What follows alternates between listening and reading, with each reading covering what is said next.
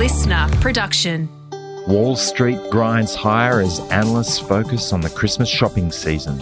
And Aussie shares expected to open higher on Monday ahead of QBE Insurance's sales update. I'm Tom. And I'm Ryan. It's Monday, the 27th of November. Welcome to the CommSec Market Update. Ryan, US markets, we had the Dow Jones up by a third of a percent, the S&P 500 up by a tenth of a percent with a similar outcome for the Nasdaq as participants digested all of the pumpkin pie and turkey that they'd consumed the day before. It was a strong week, though, Tom. The Dow gained 1.3%, the S&P 500 lifted 1%, and the Nasdaq added 0.9%. That's their fourth consecutive week of gains, and it's the longest for the S&P 500 and Nasdaq since June. And for the Dow Jones, it hasn't posted a weekly run this long since April. Indeed. So there were some mixed reports in terms of what was happening on Black Friday, uh, and the suggestion being that uh, sales weren't quite uh, hitting the note as far as consumers were concerned. In recent years, of course, we've had inventory buildups, which led to very substantial discounting, but shoppers are a little bit miffed that they're not getting the same generosity from retailers this year. And that was reflected in the share market performance of retailers on Friday. We saw Walmart, Macy's, and Target lift between 0.2% and 0.9%, not shooting the lights out, but Amazon ticked higher by just 0.02%. But we did hear from Adobe Analytics on the weekend, and they said Black Friday shoppers spent a record 9.8 billion US dollars online, offering a positive sign for retailers facing lackluster sales forecasts for the holiday season. It's really quite important uh, to see how this Christmas shopping season pans out, don't you think? Because in recent weeks, of course, the markets have done well because of the prospect or, or the discussion at least that the US Federal Reserve could potentially be cutting rates next year. These figures that you're talking about on Friday will contain that important measure that the US Federal Reserve looks at in terms of inflation. And that will really put the cat amongst the pigeons as to whether or not the, uh, the Fed is in a position to be even entertaining a conversation about rate cuts. Well, yes, the Federal Reserve's preferred measures we published with the Personal Consumption Expenditures Price Index seen rising 3.1% in October from a year ago.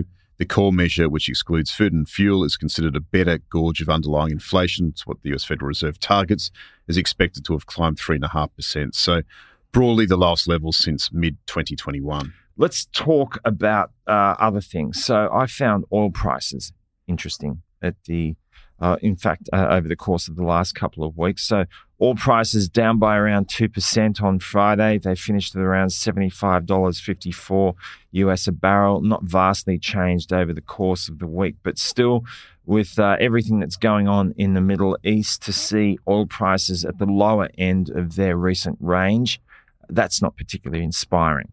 It isn't, and all hinges on the OPEC meeting on November the 30th. And OPEC is trying to resolve a disagreement over output quotas, and that forced the group to postpone a pivotal meeting, which was scheduled for November 26th. And what we have seen is reviewing of demands made by African members on an earlier deal. So they're looking to tweak the 2024 targets set for Angola and Nigeria. That said, as far as the catalyst for this week, the thing that stands out to me is the marked underperformance of the Australian share market relative to what we have seen in the US. So uh, we're uh, essentially half the improvement that we have seen on Wall Street, and that comes to uh, down to a variety of factors.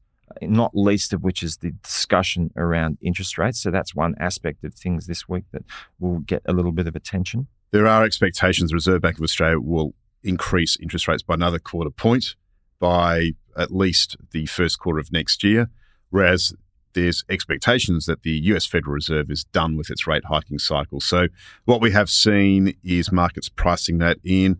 Also, expectations around rate cuts in the United States have been pared back somewhat with the stronger than expected business activity data that we saw on Friday.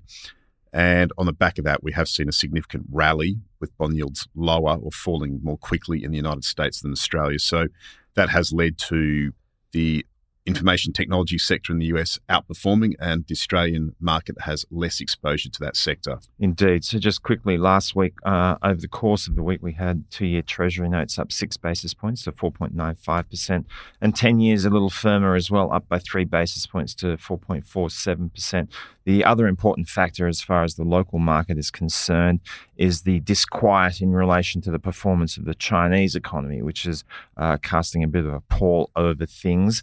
And that is perhaps in focus this week because we've got a bit of Chinese economic news to look at. Is that going to make a difference, do you think, Ryan? Well, we get an update on purchasing manager indexes for both the services and manufacturing sectors and they'll be important from the perspective it'll show whether China's economy has gained any traction in terms of its recovery. But certainly, what we have seen in the commodity space, particularly industrial metals, is hope and optimism. Yes, I know. So th- that, that's the precisely the point that I'm making. If you're a portfolio manager and you see some encouraging figures on those PMIs this week, is that enough for you to move, or do you need to see uh, another couple of uh, events like that to be satisfied that the Chinese economy is beginning to turn a corner?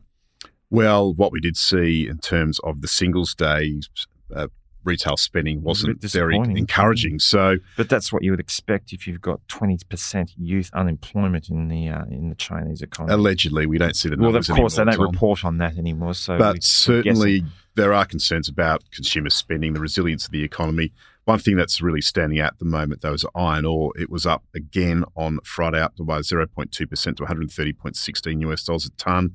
It posted its longest stretch of weekly advances since January last week as well, up for a fifth straight week. It's around nine month highs, and that's on optimism around stimulus pledge, pledges in China, which will potentially boost demand for construction related steel after the prolonged property market slump. Indeed. And I suppose the other thing to consider is that we are running into that period before uh, the Lunar New Year in China where activity does tend to accelerate a little bit in anticipation of that shutdown over the Lunar New Year period.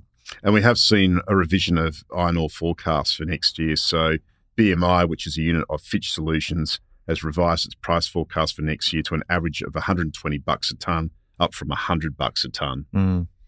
Lofty, given what's going on. But anyway, so with all of those influences, uh, I suppose that explains why the Aussie dollar is just a stone's throw away from 66 US cents at the moment. Uh, that prospect of rate cuts in the US, firmer commodity prices, and the potential of a rate hike here has got that Aussie dollar holding up quite nicely under the circumstances. As is the higher iron ore price providing a tailwind. But this week we'll see some important data as far as the fortunes of the Aussie dollar is concerned domestically. So we get an update on retail spending tomorrow for the month of October. Commonwealth Bank Group economists are forecasting that we'll see a 0.6% drop in spending in October as people rein in spending ahead of the Black Friday sales. So we'll see a pull forward for Christmas as well. So certainly we'll see November sales quite strong, but we'll also get an update on the monthly consumer price index indicator. That's expected to slow from 5.6% annual growth rate in September to 5.2% annual growth rate in October.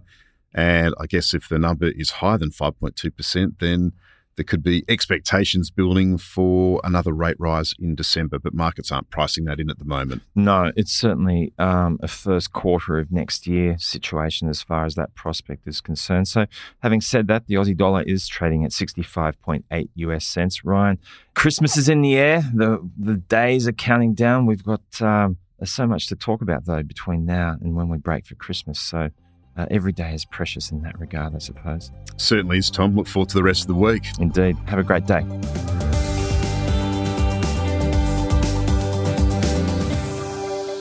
This podcast is prepared, approved, and distributed in Australia by Commonwealth Securities Limited, ABN 60067 254 399 AFSL 238814. The information does not take into consideration your objectives, financial situation, or needs. Consider the appropriateness of the information before acting, and if necessary, seek appropriate professional advice. Listener.